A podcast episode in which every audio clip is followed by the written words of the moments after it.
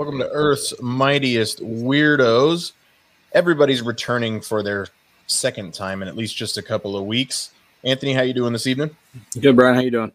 I am doing well. I'm getting tired as the day goes by. I'm gonna be honest. Alex, how are you today? Yeah, same. It must be something in the wind, in the air. I'm, I'm getting very tired as well. I think it's called January. I'm just pretty Yeah. sure that's what it's called. And Jalen, how are you tonight? I'm doing good. Thanks for having me. Want to thank Alex for jumping in on a fairly short notice. Kara was going to join us this evening, but she's feeling a little bit under the weather, so she decided to to take the night off. She's going to try and jump in the comments as well. We have Facebook user here. Facebook user, if you see in the comments above you, there's a link that says streamyard.com backslash Facebook. Go there, give them permission so we can see who we're talking to. Main Mud Runner is here. We are talking Shang-Chi tonight. I'll explain why it took us so long later on. Uh, it was a little bit of just a, a perfect storm of of just everything. But he's got to go to bed. We got to get into it. Hello, son. Hi, Dad. How you doing? Good. Good. So we're going to talk about two things tonight. Okay. First, we're going to talk about the trailer that dropped just after Earth's Mightiest Weirdos last Monday, which was for Moon Knight. What do you think of Moon Knight? I think it's gonna be a cool show. You think it's going to keep you up at night? No, Give you nightmares? no, Are you sure? I'm sure. Uh huh. We saw the new mutants together. That kept you up at night. Yeah. Yeah. Um, what? Yeah, because it was so bad. Is that why? uh, what do you, What did you think was the coolest thing in the Moon Knight trailer? Um, I don't know. His suit's pretty cool, huh? yeah. Yeah, that's- yeah. Uh, I can't get over him jumping off the roof to create the Disney Plus logo. I love that. Uh, and then our main topic tonight, we are talking about Shang-Chi and the Legend of the Ten Rings. What did you think of that movie called Shang-Chi and the Legend of the Ten Rings? I really like that movie. Who's your favorite character? Um, Shang-Chi. Shang-Chi? Yeah, What about Morris? he's awesome. Yeah, you like Morris? Trevor? Yeah. So if you could pick anything that you know Marvel is making for Shang-Chi to show up in next, what do you want him to what do you want to see him in?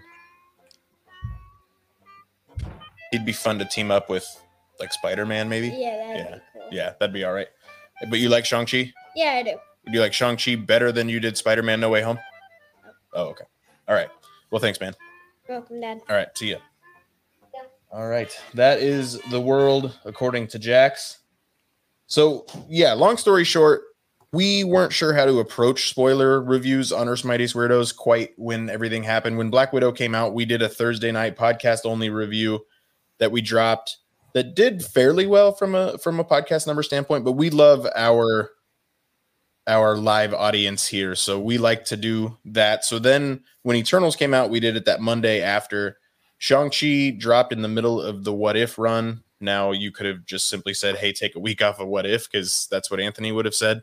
Um, we just A didn't take week. a week off of What If to discuss Shang-Chi and the Legend of the Ten Rings. Now it's on Disney Plus. Most everybody, if you wanted to see it, you've definitely seen it by now. So it'll be fun to kind of reflect on to reflect on this on this movie movie now. So that's why we're getting into Shang-Chi and the Legend of the Ten Rings tonight. Anthony is very excited to for Mark to see him. Kevin's here, Allison. Hello, Allison. Justin is here. Kara is alive and well. Thanking Alex for taking her spot. Justin's here. Kevin, Dwayne says, What's up?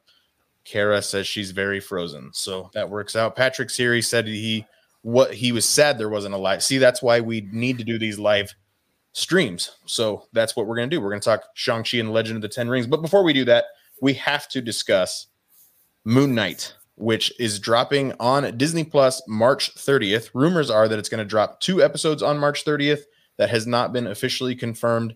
However, with a six episode run, if it dropped on March 30th with only one, then it would run to May the 4th, which doesn't make a ton of sense from a Disney marketing Star Wars standpoint. So I would expect it to premiere with two episodes on March 30th. So it's fully wrapped up by April 27th. Anthony, overall, what were your thoughts of the Moon Knight trailer? Are you excited for this show? I'm very excited for the show. I did not need a trailer to make me even more excited for it. Yeah, it uh, it looks pretty incredible. Now, Jalen, I I, I, I kind of miss Kara tonight because I think Kara was going to be like, absolutely not, not watching it. Jalen, horror films, those are your those are right up your alley. So I would assume Moon Knight is at least speaking your language a little bit. Yeah, it looks really cool. Um, it looks spooky and dark, and I'm really excited for it. I have no idea what Moon Knight is about, so I'm ready to to learn more about him. So, Alex, can you help out Jalen and our audience? We do have Stephen Grant is one personality of Oscar Isaac's character, and then Mark Spector. And we are being, we've been alive long enough that the Motorola Razr is an ancient artifact now that we are pulling out of some sort of pyramid, which made me feel like super, super old. Alex, we got at least two or three personalities in play. What's going on there with Moon Knight? Yeah, so Mark, this uh, first off, I'm so excited for the show. Moon Knight is like is one of my favorite guys. Uh, I haven't read a lot of old stuff from him, which I, I kind of started, but I read a lot of his recent stuff, which is how I became a fan. And yeah, so he's got uh, well, so he's got Mark Spector, Jake, uh, I think I'm trying to remember the last name, Jake Longley, maybe, and then uh, Stephen Grant are the three personalities that he has in there. There's other comic runs where he's had other types of personalities, and I won't spoil it, but like Brian Michael Bendis's run is really cool in the personalities that they chose. But I, I think they hit it perfectly because he goes, it seems like he's going by Stephen in the trailer. And that's kind of like the you know he's got like a little bit of a British accent, A uh, British, which- British cab driver personality. Exactly, and so it sounds exactly like I pictured him when he's the cab driver guy, and uh, so it's very cool. They uh, the personalities are awesome. I really hope they dive into them more. So it seems like they will, though. The Blurred Hulk from the Marvel Tribe over at Walt's apartment is here. He says it looks like the darkest thing Disney Plus has done yet. I think that is, I think that's a safe bet, and I think it's going to go dark for a little bit because Multiverse of Madness isn't exactly going to not be dark. Kara can confirm Moon Knight is not for her. She can't even be bothered to spell it correctly, so that works. out. Okay. Um, Kevin says he can't wait for the Mister Knight persona as well. So he's kind of like Batman to an extent, except Batman dresses in dark because he doesn't want to see his enemies to see him coming, and Moon Knight dresses in white because he doesn't give a crap if you see him coming or not because he's gonna he's gonna beat you anyway. Alex, I'm gonna pull this up here. We got a good screenshot from the trailer. That's a Khonshu. What do we need to know about the Khonshu? Anything? Yeah, so K- uh, Khonshu is the Egyptian god that resur- Again, it's a very interesting story, and we'll see how Disney decides to go with it in terms of. Uh, Mark Spector was a um, kind of like a soldier for hire, a mercenary after he was in the Marines, I believe, and he was on a mission or something. He basically died in Egypt, and Khonshu came to him and said, "Like, I'll bring you back to life, but you're going to serve me as my fist." And uh, throughout the stories, though, there's a question of whether that actually happened. And like, is he, you know, possessed by this god, or is he just absolutely psychotic? And so that's something that I hope they really lean into because, like Kevin was saying, you know, Mister uh, Mister Knight's another one uh, as well. There's just so many different. He really he he'll like break apart his personality. There's a really uh, I won't spoil any of it, but there's a lot of really cool things that they can do with this to make it insane. Anthony, you were on with us last week prior to seeing the trailer. How excited you were to see Ethan Hawke? He sure seems to be. He sure seems to be living up to the to the billing of what we're expecting from from a villain played by Ethan Hawke. Yeah, he looks like he's going to be great. He uh, he gives me. Um, did any of you guys watch the the following with Kevin Bacon? I, James I know. Purefoy was on it. He uh, he almost looks like uh, the character that uh, Purefoy plays. He, he just looks like a like a religious cult leader, and it, it's weird because I'm getting definite like Kevin Bacon vibes from Ethan Hawke with the long hair, and it, it looks like it's going to be good. I know he said he was a little hesitant to play a villain in the MCU, but I think he's going to knock it out of the park. Uh, is he part of the Avengers? I don't know. He, I haven't been there in a while. He could be. we do get this great shot of him kind of suiting up from there, and then just this view. This view had leaked several weeks ago, several months ago. At this point, the the costume looks absolutely fantastic. Jalen, do you have anything we haven't touched on from the Moon Knight trailer that you want to make sure we we touch on?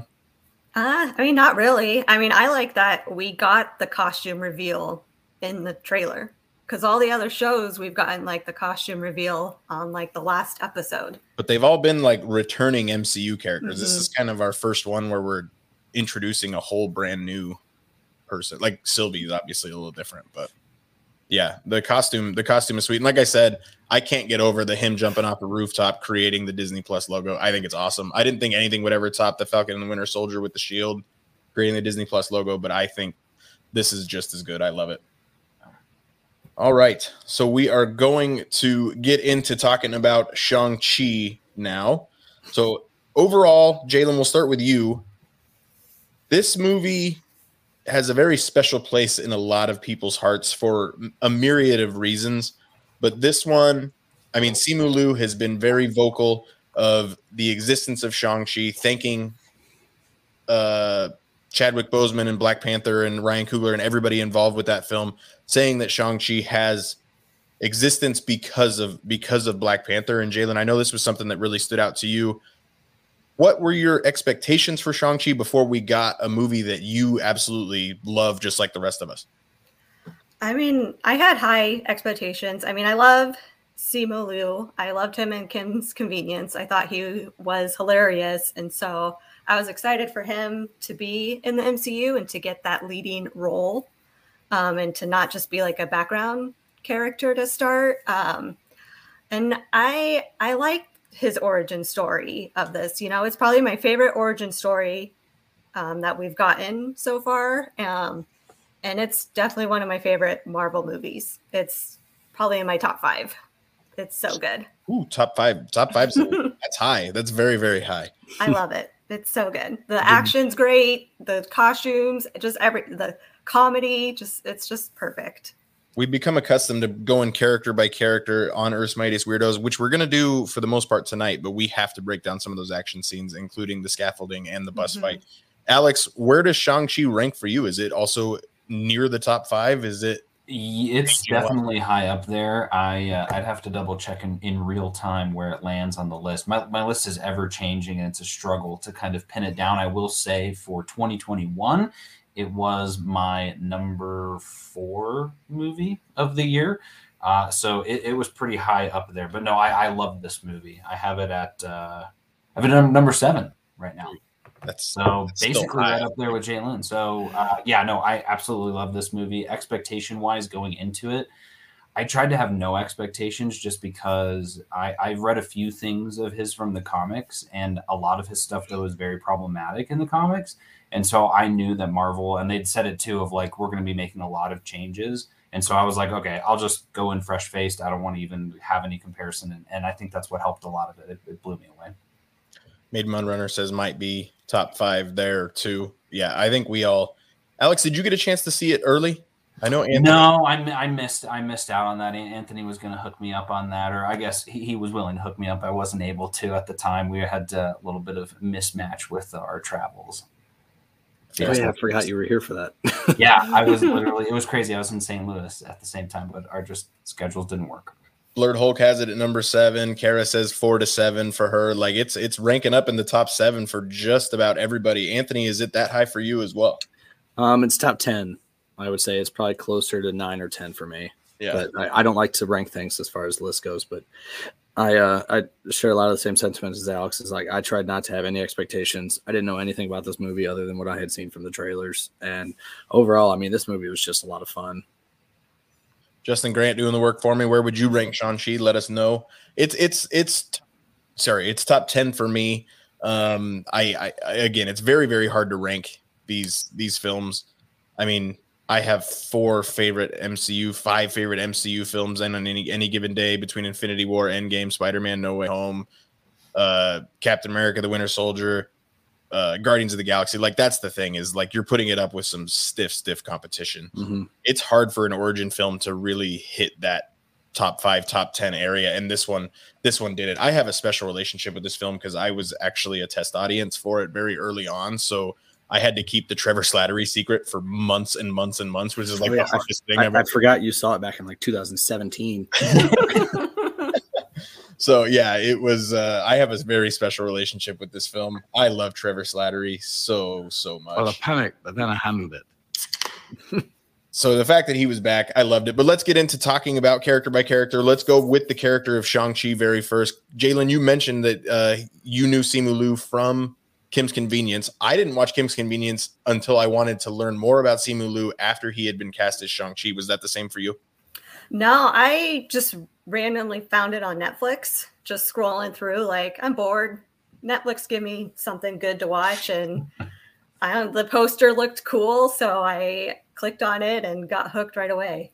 So for me, the character of Shang-Chi or Sean, change your name from Shang to Sean, like he he's just he's just cool. Like Mhm. even though he's a valet driver, like shout out to the valet drivers out there, no no disrespect whatsoever, but like he's just cool and he's a Mhm. good-looking dude and everything about him is very very believable. You could believe that he was a hired assassin from the very beginning and I think the relationship that he has with one of the most complex character villains in the MCU of his dad and Wenwu, I think is very interesting. But Alex, really, what with the character of Shang-Chi really stood out to you from the very beginning of the film?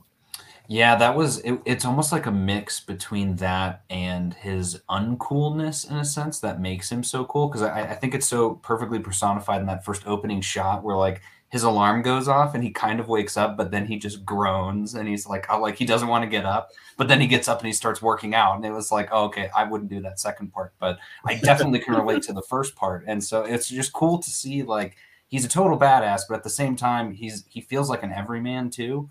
So uh, I think that's what I connected with the most was like he's one of the greatest fighters on the planet, but you wouldn't be able to tell that when you talk to him because he's like doing karaoke and, and taking his shoes off before he comes inside. So just really cool guy. Yeah, they and they they like try to pull the old okey doke on you where you think he's driving the BMW. Oh, yeah. Uh-huh. like and then, and then it's a completely different person that gets out of the vehicle. But Anthony, what what about the character of Shang-Chi really stood out to you? Because we've had this discussion many times where you were all in on this movie five, ten minutes into it, and it just never and it just never let up. Yeah, um, I'm just gonna say everything that Alex says pretty much about being the, the everyman.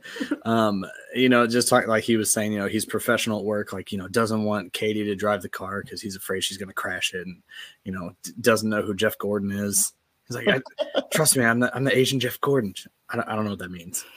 And you know, and then all of a sudden he's, you know, making terrible decisions late at night, going out drinking, doing karaoke when he has to be up bright and early for work the next morning, and um you know just like uh, he said exactly nailed it the the everyman you know the has a friend you know is respectful to the family and just uh, just an overall good guy who's trying to move on from what what childhood he had and then just to move on to put it in the past and be done with it I like to think of myself as the everyman. If he's the everyman, I do not look like out like I do not look like that without a shirt on. So I will will say that right there. Blurred Hulk says Marvel fixed how little they use Sir Ben Kingsley in Iron Man. Iron yeah, Iron Man 3. Like I I don't know. I think he fits Iron Man 3 perfectly, but yes, he's he's underutilized for how talented Sir Ben Kingsley is and the fact that he's in this film for more than half of it and they kept the whole thing a secret I think was was what made it was what made it so good. And then having Morris really, really amped that up. Kara says, I like to rank top tier, mid tier, bottom tier rather than specific numbers. That does make it easier until you put everything in the top tier. And then uh, I really want to know what's in what's in Kara's bottom tier other than Guardians of the Galaxy Volume 2. Um, so let's move on. Let's talk about his friend. That is all she is. She doesn't ever become a love interest, at least not within the context of this film. Katie, played by Awkwafina. It was the year of Awkwafina. Like, I ha- I have a sh- hard time simply calling her Awkwafina just because it's a bottled water, but I mean that is what it is. But I didn't really learn about her until Ocean's Eight came around, and now she's been in a ton of stuff. I think she's hilarious in Crazy Rich Asians. She was the voice of Sisu the dragon in Raya and the Last Dragon. So uh, we'll start. We'll start again with Jalen. Did the character of Katie work for you? Did Awkwafina fit that role? What do you make of her character in this film? I really liked Katie, but I'm also a big fan of Awkwafina, so really she can do no wrong for me. Um, but I really liked her. I thought her dynamic with Shang-Chi was perfect. Um, I know I've said it before that I'm a hopeless romantic and I'm all for those love interests, but I'm 100% happy they did not make Katie and Shang-Chi uh, love interest in this movie. I'm okay if it happens, you know, somewhere down the road, but right now I'm perfectly fine with them being friends because their friendship is just so pure and funny and wholesome and they just take care of each other and I love it. We make a good team. I love that. I love that Mhm. line so much. And I know that not that's not directed at Shang Chi. That's simply Mhm. directed at the uh, at the garbage truck driver. But still, Mhm. Alex, where do you stand with Katie and and played by Awkwafina? And we're obviously going to see her again, considering she pretty much goes everywhere Shang Chi goes. Yeah, I'll be curious to see. I'm very curious to see how that plays out, just in terms of what she's going to be able to bring to the table in some future films.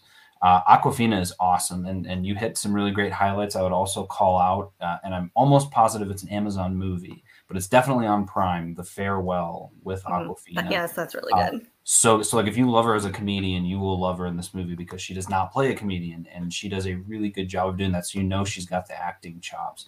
Um, but yeah, I, I thought she was great.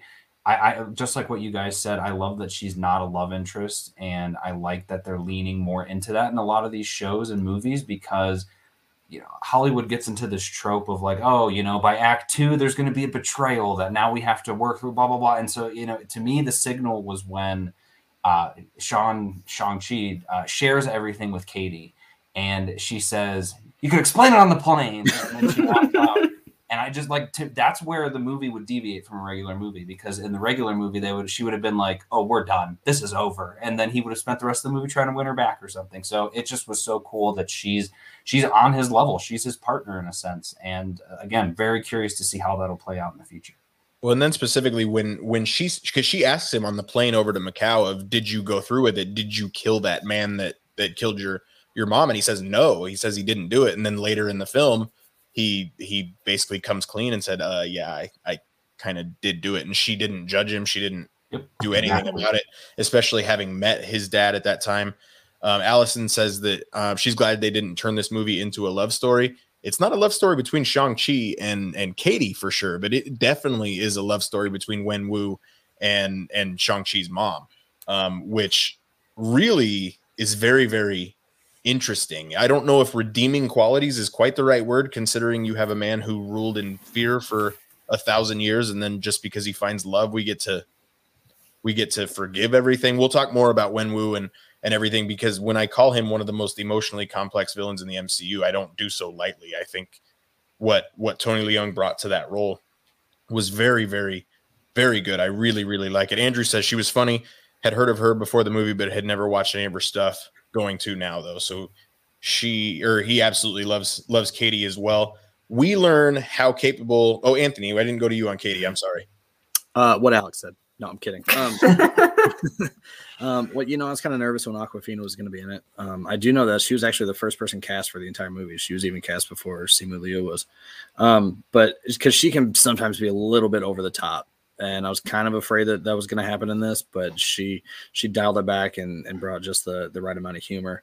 Um, I also love how they had the internal struggle between her and you know what she should be doing with her life. You know, she's got you know the the stereotypical Asian parents who think you know she should be a doctor, and you know they even had the conversation with her friends, and she's just you know driving cars, and you know her friends are like, yo, when are you gonna you know just sit down and take your life serious? And you know she thinks she is. She doesn't necessarily have to go out and be what somebody else wants her to be, and I think they gave her character another level, which kind of replaced the you know love story interest that would typically be there for the female character. Yeah, I really don't care for the the two best friends that they're on constantly out at the bar at if we grew up or or whatever. Like sure they they didn't grow up. She's not exactly living up to her capability considering she was one of the smartest people at UC Berkeley, but still like Katie's very comfortable in her own skin and that's very very Mhm. obvious and I and I really like that. Jumping to the end of the film as it relates specifically with Katie Anthony, I would love to ask you this.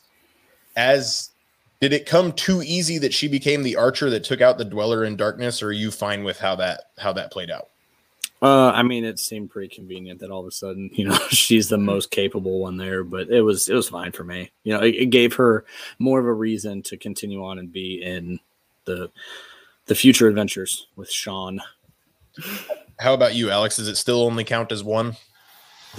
I uh, I did think on the first few viewings how convenient, but I've tried to do some mental gymnastics as to why maybe there's maybe there's a little more of the story. Maybe maybe she's got a knack for archery the same way that like Kate Bishop does. Obviously not as good, but when you think about it too, that they're doing a lot of montage work. Her her training took place over the course of like two days. And if somebody told you like just a couple of tips, I feel like you could pull it off. Yeah, it's a far distance, but it's a huge creature. So like I'm sure she wasn't aiming for sp- uh, the neck, but like I don't know. All you got to do is hit it once. So, and she did. You I hear that, they, You know, had said, "Hey, there's a second dragon." They should have shown her miss that one, and then you'd have been like, "Oh, okay, yeah, she got lucky on the first." One." But again, we'll find out. You hear that, Hawkeye? We only need to spend a couple days training. You're you got nothing on on Katie Right. for sure. Yes. Jalen, I'm I'm honestly fine with it. Like I'm Mhm. fine with with with convenient storytelling, especially kind of where we're at. I didn't I didn't need Katie to. I like I like that Katie played hero. So like Mhm. honestly, I'm okay with it. Do you are you the same way? Yeah. Same agree with all of you. And I can't wait for her and Kate Bishop to get together and talk about their archery skills. That'll be really entertaining. I want to kill a dragon. Right? Yeah, have you killed a dragon? Because I killed one. That's exactly how that conversation would go.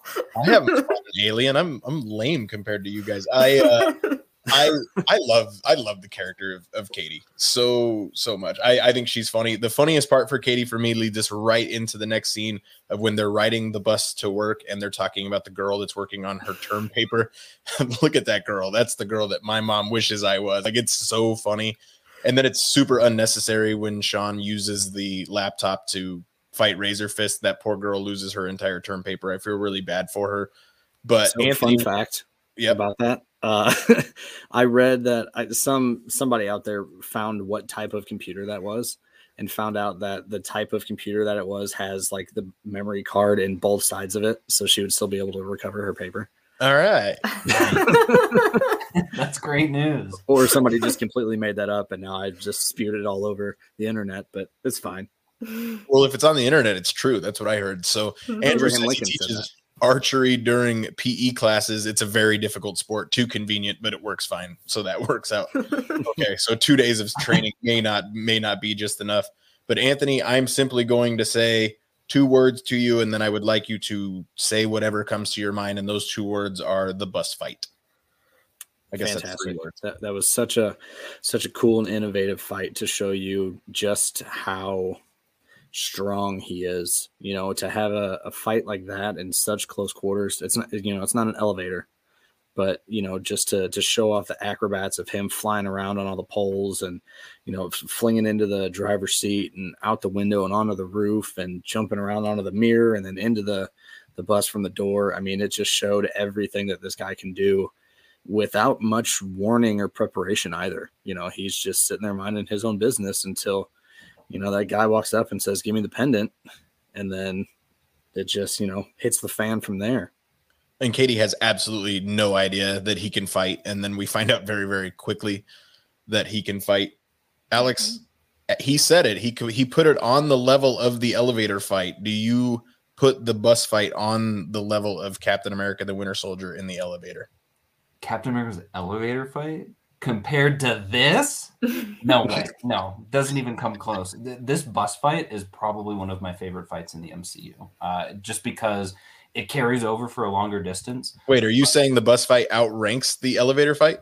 Yeah, the, the elevator fight. Now I know what we're doing in one of our Earth's Mightiest Weirdos later on. Yeah, yeah, that sounds great. Yeah, no, okay. Look, no, no disrespect to the elevator fight. I, I recently watched it and it's awesome. But when you look at it comparatively, I mean, the whole point too.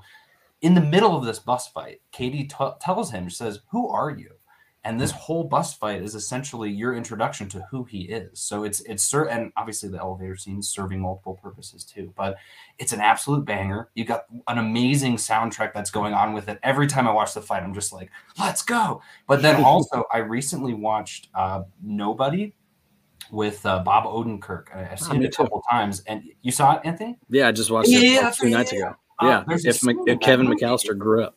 Yeah, exactly. There's a scene in that movie where he's on the same bus and the people come into the bus and he fights them. And it is so funny to watch it because it's so different because, you know, Shang-Chi is so much more powerful than that guy is. And just, oh yeah, and it I- also felt, it felt very reminiscent of Jackie Chan too. And I, I think we may talk about that as it goes forward, but they, they pull a lot of Jackie Chan stunts into this movie. And this one's like straight from police story, which was, I, again, just, I love this fight. It's so good. I I hope we get Jackie Chan in some sort of role in the sequel. Uh, I That think would that- cool. I like if we're gonna do fan service, let's let's go all the way for Like a it. Ta Lo Elder or something. yeah, something like anything Jackie Chan. Like I would I would absolutely love it with Chris Tucker maybe as his sidekick. That yeah.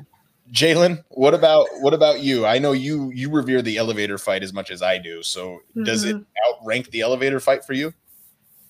It's at least up there. Like it's up there. It's I don't think it's better just because that elevator fight scene just has such a special place in my heart that it'll be really hard to top. But this is definitely way up there just because it was so good. It was so epic. And I what made me love the scene even more was watching the assembled episode and watching them film this and just what Mhm. all the actors did like themselves in this fight scene um it was just it just made me love the bu- the bus fight scene even more was just watching that assembled episode what might put it above the elevator for me is it's at least twice as long, if not 3 Mhm. times as long. The scene, the scene is a very long scene. You have Katie trying to save the bus. Razor Fist is, I mean, he's Drago, so I mean, we we get at least see a little bit more of of him.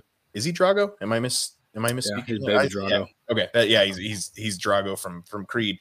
Um, but I I think I think Razor Fist is is is a fun villain, especially when he ends up having to put the dragon scales on his arm later on in the film. They have to Mhm. work together. Like his car is just graffitied up. Like I just I think Razor Fist is hilarious. But the the they the mixture on the bus fight of the slow motion versus the live action, like up to Mhm. speed stuff, especially when when he's beating up everybody and then he gives the signal and then he jumps to the front part of the bus and then you get the guy from from spider-man homecoming that's filming the whole thing like just Mhm. narrating how you doing? How you doing? I'm not going to try to drive the bus. Like i think all that just puts it right into the mcu and i i really really loved it.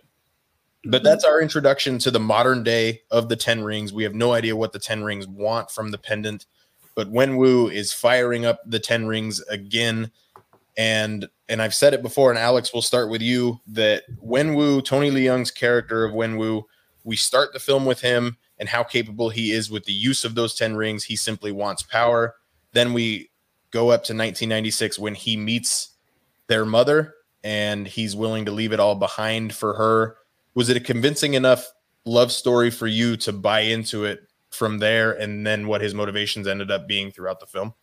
Yeah, uh, hundred percent. I think even on rewatches, I mean, I, I felt that on the first viewing, but having that time pass and then it coming on Disney Plus and watching it a couple more times is just is probably one of the best love stories in the MCU. So I, I mean, I can't poke any holes in it. Like you've got a, a terrible villain who's decided to go straight because of the person that he loves, and breaks bad because she dies. Like that, that's just so tragic. But at the same time, you see you just see his pain in every single scene and you think about like what could have been had his mom not died. Like he would have been a good dad the whole rest of his life. Like we have never had any more problems. So just so many different what ifs in regards to that. But then also like i don't know that final scene with him when uh, the monster has him and i still try to look to see if he smiles at his son but he doesn't. And he you know like when all the the life force is getting sucked out of him he still can't even smile but he physically gives the rings to him too. So it's just there's he has so much nuance in the role. It's crazy.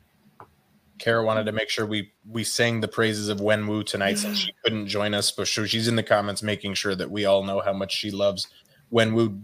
Jalen, did you did you buy into the love story? Should we just simply forgive Wenwu for all of his past because he now loves their mother, who is kind of the light side of the force, for lack of a better Mhm. term? I mean, I I think so. Um, just the that like fight that they have when they first meet is so beautiful, and you Mhm. can see them like falling in love with each other during that fight. Like just the slow motion of them looking at each other. And I and what I love the most about it is how they mimic that at the end with the fight between um, him and Shang Chi. How they do kind of the same things, and that's when he realizes you know, I need to give these away. This isn't working. I need to pass these on to someone who will do good with these 10 rings. And I, that's my one wish is that he didn't die at the end so that we could see him see Shang-Chi using the rings for good and not for what he did with them. That's what I wish we would have gotten. Yeah, I guess I never really thought I I never really thought of him being selfless enough to give up the rings if he weren't going to be the if he weren't going to die. Like so I I guess I never really thought about it that way. That would be very interesting to see. This was about the only time in the film where I was where I I felt like Crouching Tiger, Hidden Dragon had a massive influence on the rest of the film. The rest of it seemed to be more kung fu level, but this was very Crouching Tiger, Hidden Dragon. We've already learned how capable he is with those rings in the first six or seven minutes of the film, and now he's being topped by her, and she's not even technically in her magical land of Ta Lo at that point, Mhm. and she's still just super super capable. And it really comes full circle circle when her sister Michelle Yeoh's character later in the film teaches Shang Chi how how he should fight, open fist instead of or open hand instead of a closed fist. All of that kind of stuff I thought was was really really great. Anthony, do you share the the sentiment that the rest of us do that Wenwu is extremely complex and actually very very interesting for a villain in the MCU? Yeah, very much so. Because I remember you and I spoke right after we saw it about how you know he didn't, you know, feel inherently bad. You know, he, you watch it and you're like, he was the bad guy. Like, yeah, he did bad stuff, but then you're like, you know, he wasn't real. Like, he was, but he wasn't. So, like He you said, I mean, tricked. Yeah. yeah, just very complex. Um, you know, and again, what Jalen said, even in the um, to see it in the assembled episode with this uh, this uh, the set of that initial fight was Mhm. just beautiful. All the the green and the scenery and how much of it was actually there, and not all just CGI. But uh, one thing that I did find interesting is that this is actually Tony Leung's uh, first American film and English speaking role he's ever had. Really? Yeah. Hmm. Abraham Lincoln told me on the internet. but yeah, because I mean, he's True. just a huge, I mean, a huge actor over in Hong Kong, and that's you know a lot of the things that he's done. You know, obviously things like Ip Man and stuff like that's made it over here. But yeah, this is his first American film debut. Well, he's really good in it. So kudos to him. He's also super intimidating, even when you think mm-hmm. he's quote unquote gone straight. Like that dinner scene and Oh. how comfortable Katie is. but the visuals that come of of of the water coming out of that the, to create the map, like all that kind of stuff was really, really cool. And he he clearly acted like a person who's lived for a thousand years. There was literally nothing that surprised him, even when something like that happens with with her with what he assumes to be their mother speaking to him on how to on how to release her with the with the pendants and getting the map and all that kind of stuff.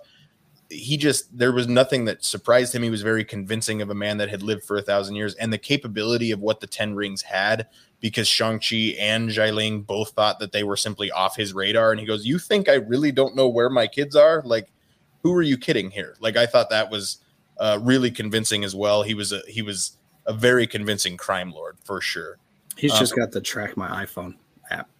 Yeah. they share they share location. When they were Xialing kids, and, they uh, didn't know. Xialing and Shang-Chi do not. Well, we we meet we meet Xialing, his sister, at the fight club that she runs. And is it is it Ronny Chieng? Is that the is that her Mhm. right hand Yeah. man? I don't know him that well, but he's hilarious. And So the fact funny. that he's still the right hand man in the Ten Rings, like I am, I am all for it. The the fact that we had Wong and Abomination was simply just an Easter egg within this film, and I don't even care that we didn't get any quote unquote payoff. I just thought it was awesome. But then the fight between Xialing and and Shang Chi was a lot of fun. Katie won a ton of money because she bet against him. He lost the shirt, all that kind of stuff. But they, I mean, we had this entire awesome bus fight that is one of the best fight scenes that we talked about in the MCU. And then he goes and gets his butt handed to him by this girl that we hadn't yet met at this point in time. Alex, I know you're very high on the character of Xialing, much higher than I am, at least coming out of this film. She's growing on me, and we're going to talk about the, her post credit scene in a little bit, where that's headed. But the character of Xialing and just this entire fight club, we don't talk about fight club sequence and the spike face when Katie says, I love your spike face, and the guy says, Thank you. It's the Oh funniest thing in the movie to me. But yeah, so anyway, Xialing, Alex, go. Yeah, uh, Xialing, I love her. She's amazing. She's uh, super powerful. I think she's really cool. One of the reasons I think, but not just you know because of Meng Zhang as an actress, she did such a good job, and I think this might have been one of her first roles too. But the Yeah. fact that you know Chong is so good, he's such a good fighter, and you get bested so quickly by your sister. Obviously, he was going easy on her because he could have ended her. He had his fist at her face, but he She also all- has some serious resentment, and we learned exactly. She's The got way the they handled it- building. yeah, the way they handled the flashbacks in this movie are perfect. Sorry to interrupt. Mhm. No, no, that bit where she walks past him and it goes to the flashback is is so cool. But I, I love the fact that her father spent so much time training Shang-Chi and having Death Dealer train him, and all she could do was watch. And here she is beating him and running her own empire. Like, what more do you need to know to say there's a there's a good argument to be made that she is a stronger character than Shang-Chi. That you know, she did all this on her own. Imagine what she could have gotten had she had some training too. But um, just everything about her, her costumes were phenomenal. And it's funny because uh, she really only has two costumes the entire movie. I've noticed she's got the black costume and then she puts on the brand new costume that she gets. But I don't know. Every scene she's in, I feel like she steals. I, I can't take my eyes off her. Yeah, I as as far as it relates to Wong and Abomination, we don't know. I mean, we know Tim Roth has been cast in She-Hulk. Will that play any sort of role in She-Hulk? We have no we have no idea. Like, but we know Abomination is going to come back in some form or fashion. Just this is what the MCU does best is they give us this little breadcrumb to follow in a future project, whether it be next year or 10 years from now. We really we really don't know. So people that get upset about Abomination being included, I don't get upset about it whatsoever. I know some people were really bummed that they put it in the trailer and then never did anything with it. But Jalen, what about you? The character of Xialing, does she is she convincing enough for you? Yeah, I thought she was a total badass in this. Just how she uses that rope thing to Oh yeah. uh, her like little montage with the bamboo. That was super cool. Um, one thing I was gonna say, uh, when I saw the trailer, it didn't even click in my mind that that was his sister. Like I don't even remember if we knew he had a sister in the trailers, but when she came out in the movie and it was real that was his sister, I was just like, oh, I thought that was just some random woman that he was meeting up with or something. But I I liked her. I liked her introduction. Um, I like that fight between them because it's you know your typical not your typical brother and sister fight, but you know brothers and sisters fight all the time. At least I did with my brother. So um, I just I love their dynamic and how he feels guilty for leaving her and how he won't let go of her at the end when she wants him to. When that was happening, I'm like getting flashbacks of Endgame of Natasha falling. I'm like, don't don't let her go. Just hang on forever if you have to.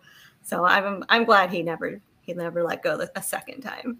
Did you notice in that scene too that he gives her some of the rings? Mm-hmm. I I, thought that like, I was cool. didn't How catch he that like, for like the fourth viewing because Yeah, it like how does he, that like, cool locked thing where it melds their arms together, but like Mhm. four of them go onto her hand. So Yeah. she kind of got the power too. yeah, that was super cool. She does give them back though, correct? Oh yeah, yeah. He's got possession of all 10 rings by the end of the film. yes. hmm Anthony, Xialing took me a little while. I still would call her one of my least favorite characters of the film, that being a very relative term. Are am I am I alone on this one, or is Xialing one of your top characters as well? No, I'm in the same boat with you. Um, before I go into that, uh, I want to echo what Kara said. Um, Ronny Chieng's Netflix special called uh, "Asian Comedian Destroys America" is absolutely hysterical. If you guys liked him in this, you will love his uh, his Netflix special. Oh, that's Um, I speak ABC. also, um, in the Fight Club, in one of the side fights, you can see one of the Black Widows fighting one of the uh, extremists, Yes. like test people. from Iron Man three. Yeah, and I think Yeah. it's the it's the same Black Widow that ends up being at the compound later at the end of the film in the post credit scene too. I believe. So that was that was just right. another little MCU, you know, sprinkling everything into everything. Um, no, Xialing was fine. I mean, you know, I didn't love her, I didn't hate her. I she was, you know, there for a purpose, and I think we're gonna obviously they have much more plans for her to see, you know, with the end credit scene of her taking over the the whole sh- shebang. So whether that becomes a Disney Plus series or ties into another movie, I guess we're gonna find out. But another great action sequence from the film um, and anthony will stick with you is that scaffolding fight scene. We get the hotel california call out. We get our introduction to death dealer. We'd already seen death dealer in the in the flashbacks throughout the film but now we're seeing how capable the death dealer is until he gets his soul taken from him later in the film. But i think the scaffolding fight scene like honestly if it weren't for the bus fight this would be one of the top fight scenes in the mcu again because i think especially the score that goes along with the Oh, yeah. scaffolding fight scene I think that that that that scene is is really really good the way it's shot like visually the lights behind him with the screens honestly like I I get why it's in Macau I wish it was Madripoor I really wish that the Yeah. the the Fight Club was in Madripoor. Like I, I mean, I understand why it's all in Macau, but Anthony, the, the scaffolding fight scene, did it work for you as much as it did for me? Oh yeah, it was awesome. Um, I mean, it definitely made me feel uncoordinated as all of these guys, even Katie, are just running off these, you know, t- two by eights off the side of a building. I can barely run up my stairs without tripping. So I mean, it definitely showed what all of these guys are capable of. Um, you know, I see Justin in the comments saying it reminded him of the Rush Hour fight, and that is 100% accurate. Yeah. You know, when, just seeing Chris Tucker screaming and Jackie Chan's just, you know, cool as can be about it. But yeah, I mean, you know, the the death dealer flying out and just jumping off at things with, you know, no regard for their life and and to see, you know, Xialing come back and save them, you know, after she had stormed off and was like, Nope, I'm done. You guys are on your own. And then to see her come back was pretty cool. So it was great. Alex, anything on the scaffolding fight scene we didn't touch on? Um, j- just the the I don't know if the word's flexibility, but like the fact that him and his sister, like that bit where his sister catches Katie was amazing, but then from there where she just like the music kind of swells again, and she just starts jumping back up to like go meet him, and so then they're both, you know, jumping around and flipping, and just like Anthony said, I would have tripped as Katie going out the window, and I would that would have been it for me at that point. So very impressive. I also love the bit. I don't know if it's CGI or what, but when Death Dealer first comes out and his head pops down upside down and he like looks around a little bit and then grabs the thing from her, it looked fake, but at the same time, it looked so cool. Like, I don't know what it was. That was the moment when I was like, oh, Death Dealer's a badass. Mhm. Like, something about the way that it just, it was like he was crawling on the wall or something. He looked like Spider Man almost. It bums me out how he goes out later, and like later in the film, know, because it like really it's does. it's it's over, like it's Mhm. super super over. Well, Jalen, we're gonna move on. I'm not a threat. Just an enemy right now. Not only do we get the return of one of my favorite characters in the MCU in Trevor Slattery, but we get his chicken pig friend, who is not a hallucination. Is very happy to learn. we get the character of Morris and Jalen. I know you love Morris and you love Trevor. I know. I love them both. I'm. I should have brought my Morris plushie down with Oh. me, but I left him upstairs. Sorry. Uh, no, I want a real life Morris in my life. like he's just so cute. He looks so fluffy, so soft, and I just I love his his chemistry with with Trevor. How Trevor knows what Morris is saying, and just the whole when they're driving in the car, and he's like talking, and then he's like go right, and then keeps talking, and then he's like go left. It's just it's perfect. The perfect dynamic is Trevor Slattery and a He says, thing "You're that's not even there. the fact that Trevor like kind of understands it, but my favorite gag from the whole Trevor and Morris thing is is he's 90% sure. Oh, oh, 19%. Like I think it's so funny. so funny. Man, it cracks me up every single time. But the conversation that Trevor has with the rest of the group in the car of the planet of the apes and the monkeys riding horses, and that's why he became an actor is is so funny. And it gets funnier Mhm. every time you watch it. But I I mean I love I love Trevor Slattery so much. And or, uh, Alex, how about you? Trevor and Morris, they are a gift that just keeps on giving. Yeah, and I don't know. There's always, you know, Marvel always tries to throw a gag person in a movie. It always feels like there's that one person that's like they're the butt of all the jokes. They're the one that we try. And and so when we first see him, I did. I was like, oh, is this going to be? But every single line of his just hit. Like every single one of them was funny. Even that Planet of the Apes one, I, I was dying. But then I was like, oh, so this is the gag. But then Katie uses that to be like, you know, you're so right. Like you got your whole life. Like she was able to For you, that dude. her whole storyline. So I was just like, every time he spoke, it wasn't as a gag. It was like he was just being himself, and it played into the storyline. So I thought that was brilliant that they were able to put him in for as long as they did. I think my, my favorite lines of his were when they're driving and she's he's like, "We got to be in the pocket," and they're like, she's like, "Where's the pocket? Win it right now." And then uh, and then the one at the end when he's like, "Now get down here and play along." those, those are my two favorite lines of his. But yeah, everything is just so golden from him. Had they killed him off, I would have lost my mind. The- When he was laying on the ground, Oh yeah, yeah, yeah. Morris. But then Morris like walks up to him like, "All right, we're good," and then Morris just rolls over on his back. Like it's just Mhm. man, it's so good. But Trevor Slattery from Liverpool, like, oh, it's so. Fun. well, sure, you used your gift to cripple the entire U.S. government, but that's okay. Like, man, it's so funny. But Anthony, how about you with Trevor and Morris? Yeah, same thing. He was great. You know, he's just he's always on, even when he's not. And You know, like when they were in the car and they were screaming, they're like, ah, what, what is this? 10 meters. And then, how close is that? 10 meters. I don't know what that means. and they're like, it's close. Man, I I love Morris, or I yeah, I love Trevor and Morris so much. But they go to Ta Lo, where Morris is from, and our introduction to Ta Lo is Trevor simply looking and saying, "That's a really weird horse." Like, just and he asked, why is he staring at me? Yeah, break the entire like this mythical land, and it's broken up by Trevor Slattery being confused why the horse is looking at him and why it looks the way that it does. uh, but Anthony, the the entire mythical village of Ta Lo, what timeline does it live in? All that kind of stuff that we could really bog down the conversation with. I just simply want to talk about how cool Ta Lo is and how cool those lion guardian things are. Oh yeah, it was beautiful. I mean, and you know, just to as many dark scenes as we have is, you know, the some of the scenes when he was a kid, you know, with his mom and the scaffolding fight and the fight club, and then you get these bright, vibrant sets, just like you know the fight between Wenwu and you know, his future wife, and then you see Ta Lo and how just beautiful it is, and all the scenery, and you know, just the the montage of Katie training and him training, and it was just just gorgeous, just beautiful place. honestly when the biggest part of disbelief i have to just put aside when i watch this film is how hard it was for for trevor and shang-chi and and Ling and katie to get to Ta Lo. And then when wu shows up with like a massive army of like 48 trucks. And it's just like okay. Like it was really hard to get here and then you've got a whole army of trucks but whatever. Like it's Well, fine. he, he knew how He to had the map. well yeah but isn't the trees like still shifting i don't So know like the the whole trick was it was like in three days everything aligns, and so it'd be like all the trees align and you could just drive through it. But uh, except that time, they're constantly moving. So okay that's why had Hades, so basically hades opening up the the titans in in hercules yeah, yeah. All right, fair enough. All right, well, go ahead, Alex Ta Lo. What, yeah, I, I thought it was great too.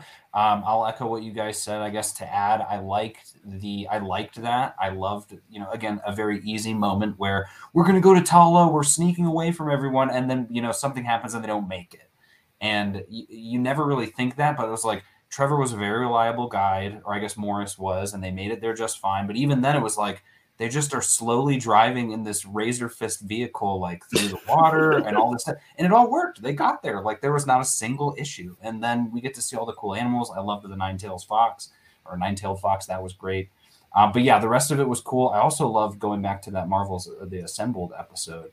Uh, it felt a lot like this was kind of uh, hobbiton in a sense of the kind of new zealand set of where they just created Ta Lo on the side of a field, and they showed how like every what was it? It was a bit where uh, Ben Kingsley was saying like every little tile, there's like jade tiles on the ground that you would not, you can't notice, you wouldn't even see it in the movie. Yet we as actors can see that, and it helps. Oh yeah, when, when he Yeah. knew and he was talking about how they weren't even going to film in there. But yeah, exactly. And I was just like, that, that's so yeah. cool to me. That, that that is the level of detail that deserves an Oscar. The man Mhm. Pete McDevitt is here. Thanks for joining us, Pete. It's good to see you. Thanks for coming.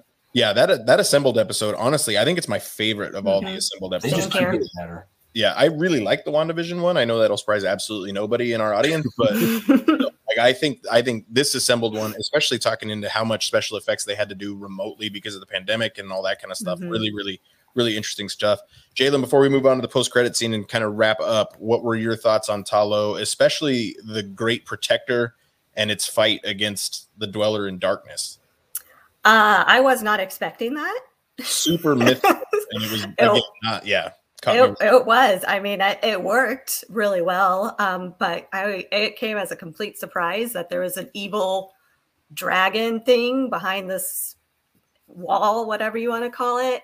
that can um, sound, that can sound like anything that it needs to sound. Yeah, yeah. So I, that was that was totally unexpected, but I I loved it, and I want to visit Ta Lo. I want it to be real. I want to go there. It looks so pretty, and I want to cuddle with those nine-tailed foxes because they were so cute. From a Southwest flight to get there. Yes. Runner says, Where is the assembled episode for Hawkeye? I believe that comes out February 9th. Uh, it was supposed to come out last week and then it got pushed back. So it's coming out February 9th.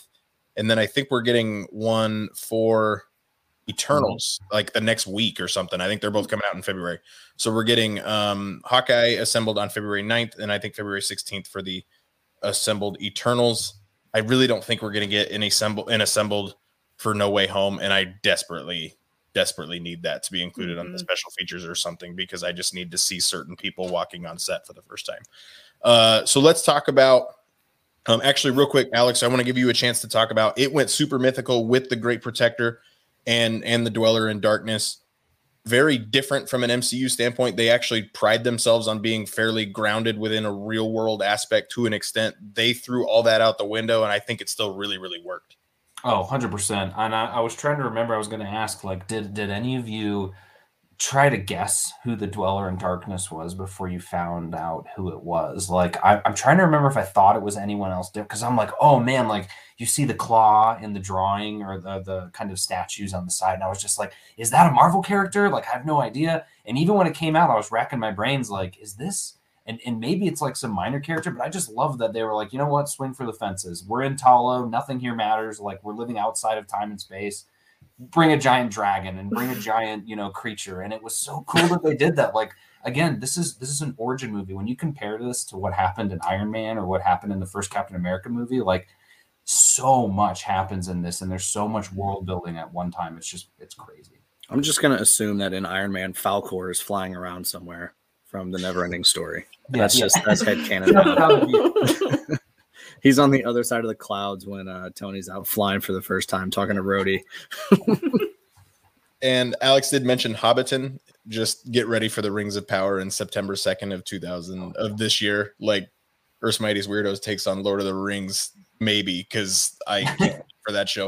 Um, all right, so let's talk about let's talk about the post credit scene. Alex, let's start with you. First post credit scene, we get Wong pulling Shang Chi and Katie out of the bar. He's going to Venmo his friends for the drinks, and we find out that even Wong has no clue what these these rings are, but they've got a beacon, and he's talking to a fully human Bruce Banner and Carol Danvers with long hair. So a decent amount of time has passed at this point. We don't. I think this is the MCU's plan. We don't know exactly where everything's just simply present day now. We don't need to know exactly where everything fits in. I'm cool with it, but Bruce Banner, Carol Danvers, we have no idea. Anthony, where do you think the 10 rings come from? I honestly thought we might have gotten something in Eternals, and I don't think we did. Nothing, at least that that screamed out to me. Do you have any interest where the 10 rings are from, and where do you think they'll pop up next? Um, I don't know, and I don't know. Um, I did, um, I did watch Eternals the other night with my wife for the first time, and she asked, and she's just kind of a casual Marvel fan, and she kind of looked at me. She goes, "the the rings that Phastos makes, you know, Yeah. for the Eternals to for the the Unimind," and she goes, "Is that the ten rings from Shang Chi?" I kind of looked at her. I was like, "It no, it's not." It's not- I like I knew in my mind it wasn't, but for for a casual fan to not really necessarily know, I was like, I mean, that was a pretty solid solid guess there. Um, but no, I mean, I have no idea. Um, I love I love how Carol just pulls a Batman and just like, oh, I gotta go by. Bruce can you know, Give me my number. number. I, I don't I don't have her number. She just does that. Um, I'm curious, you know, and hopefully we do see at some point the other half. You know, we see Carol talking to them, and then whatever happens that pulls her away, we get to see. So then we we kind of you know figure out where the timeline everything goes on. Um, I did enjoy her with the long hair. Yeah. Um, but yeah, I have no idea. I'm the couldn't fact, tell you. the fact that the Sorcerer Supreme has enough time to go out karaoke, that really works well for me. Alex, any theories on where the 10 rings come from or the next time we see them?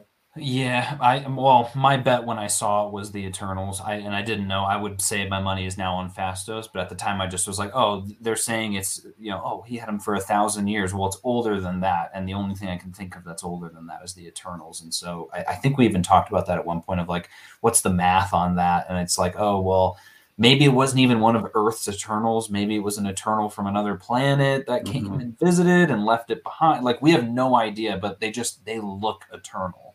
And so I, I don't know beyond that, but I, I'm very curious. And yeah, with with the whole revelation of Wong, I think that this scene is like a nexus point, and, and not in the sense of like what, what just in the sense of the MCU. I think we're gonna find that this this moment is like current day MCU of like Bruce Banner being the way that he is, that's something from She Hulk. Captain Marvel doing what she's doing, that's from the Marvels. And then Wong doing what he's doing, that's probably Multiverse of Madness, or, or you know, he's slowly starting to assemble the new Avengers, so to speak. So, like, I think that scene, you don't really realize it right away, but I think that's going to reveal a lot of things going forward. I just get all sorts of giddy when Bruce says "Welcome to the circus." Like I just, I, I love that. I love it so. I love it so much. Uh, Jalen, how about you? Are you any theories? You're just excited to see him again I'm- whenever it happens. Yep, I'm excited. I got no theories because I'm not that smart to think where they can show up next. Um, but I am excited, and hopefully, we learn why and how Bruce is back to being Bruce. But his arm is still in a sling. So I want to know more about that. And hopefully, we find out more in She Hulk. I would have to assume that that's going to Mhm. come up at some. Because yeah, that was a big that was another big surprise. I wasn't expecting to see him or Carol at the end of that movie, but I'm Now, now it doesn't seem like the time Marvel's just going to gloss over some details. right. Be Yeah, like, oh, like we we- just forgot The to Professor Hulk. We just forgot to make him the. We just forgot to make him green.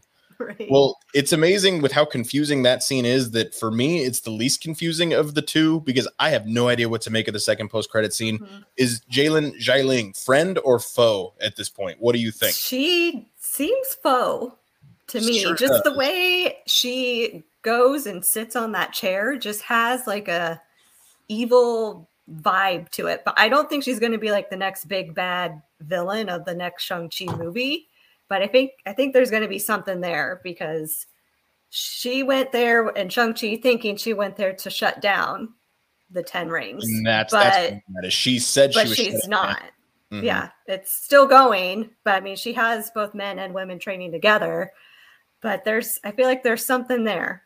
They're just the, like I said, just the way she sat on that chair just had that powerful vibe to it. And a lot more technology than Wenwu had. She's using the internet to for whatever cause that she's using the internet for. It says the 10 rings will return. My bet is Armor Wars would be the most logical sense of when the 10 rings will return. I really don't know, but if we like I'm far more interested in Xialing being a foe because I think she's a very capable villain um, especially with with the 10 rings behind her i'm very very interested in that. I all of a sudden don't want the 10 rings to become like i don't know like the red cross or something where they're trying to do good around the world like secretly. I really don't i, I think the 10 rings the armor wars makes the most sense for me. Alex what do you think here friend or foe Um, I hope friend.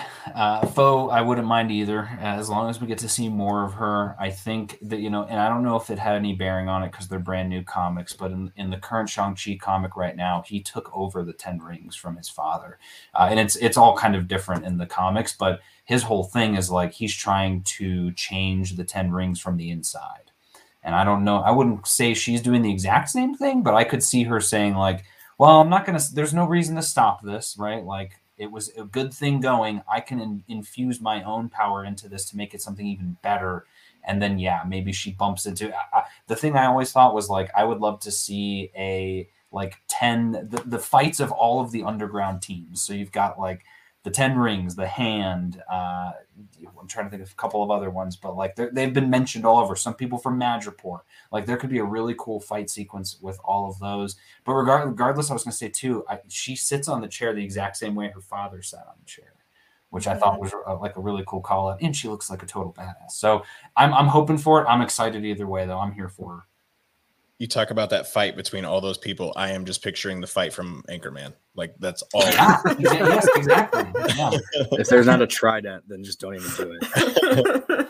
do you think armor wars is likely as anything the next time we see the 10 yeah, that, that would be my money too. Yep. mhm. anthony what about you do you expect her to be a foe as well Uh, yeah. I mean, I don't really have much of anything new to add from the, the two of them, but yeah, I, I totally forgot Armor Wars was even a thing. To be honest with you, Oh man, Spider-Man No Way Home set up Armor Wars more than we can even fathom at this point. I think as well. So with Stark Industries and, and Oh, yeah. well, isn't there like 31 projects currently in development?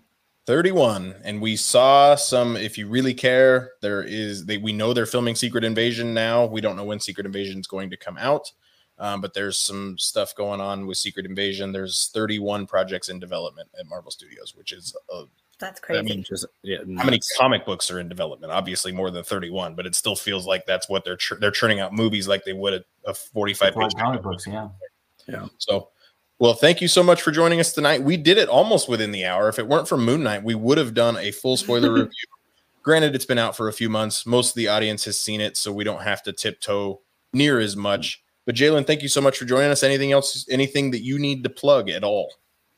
I got nothing. I'm excited for just whatever Marvel gives us. Jalen is working with Enchanting Escapes by Lori, planning out her first trip to Walt Disney World and, more importantly, the Wizarding World of Harry Potter. So, Yes, can't wait. with that, Jalen. Alex, anything going on in the world of comics and cinema? Um, yeah, there's there's always something brewing. We've got uh, we just put out our top movies and top TV of 2021 episodes, along with uh, the comic book episode of the month this month, which was around the X Men comics that are current. So the Hellfire Gala and uh, X Men: Trial of Magneto. So that's currently what's going on. I think next one we're going to be recording is top anime of uh, 2021, something like that. But uh, yeah, it's been going good so far. I wonder why you didn't ask me to join that one. Anthony, how about you? Anything going on? Uh, no, just uh, hopefully planning a trip to see all three of you guys at Halloween Horror Nights, Universal, sometime this year. So Cannot wait for Halloween Horror Nights. Earth's Mightiest Weirdos, we are planned out for quite a while. Next week, Alex will be back joining us along with Robert and at least one more guest. We don't know exactly who it's going to be yet. We're going to be talking about the Marvel one shots that are now all on Disney Plus. You can find them under the Marvel tab on Disney Plus. Give those a watch. We're going to talk about those. They're a lot of fun. February 7th, we're going to talk about the projects that were at least in development at some point at Marvel Studios that just were never made. What were some of the things that we like there? Valentine's Day, we're going to talk the best of the relationships within the MCU. That one's going to be a lot of fun. We still don't know what we're going to do at the end of February. Um, but then in March, we're going to do MCU Madness. What does that mean? I don't know, but I'm going to figure it out. We're going to have an MCU Madness from phases one, two, three, and four throughout the month of March. Then we've got Moon Knight. And on Monday, May 9th, mark your calendars, we will be talking Doctor Strange in the multiverse of madness. A lot happening within the MCU for comics and cinema. We'll see you at the movies, I believe. And for Earth's mightiest weirdos for the children.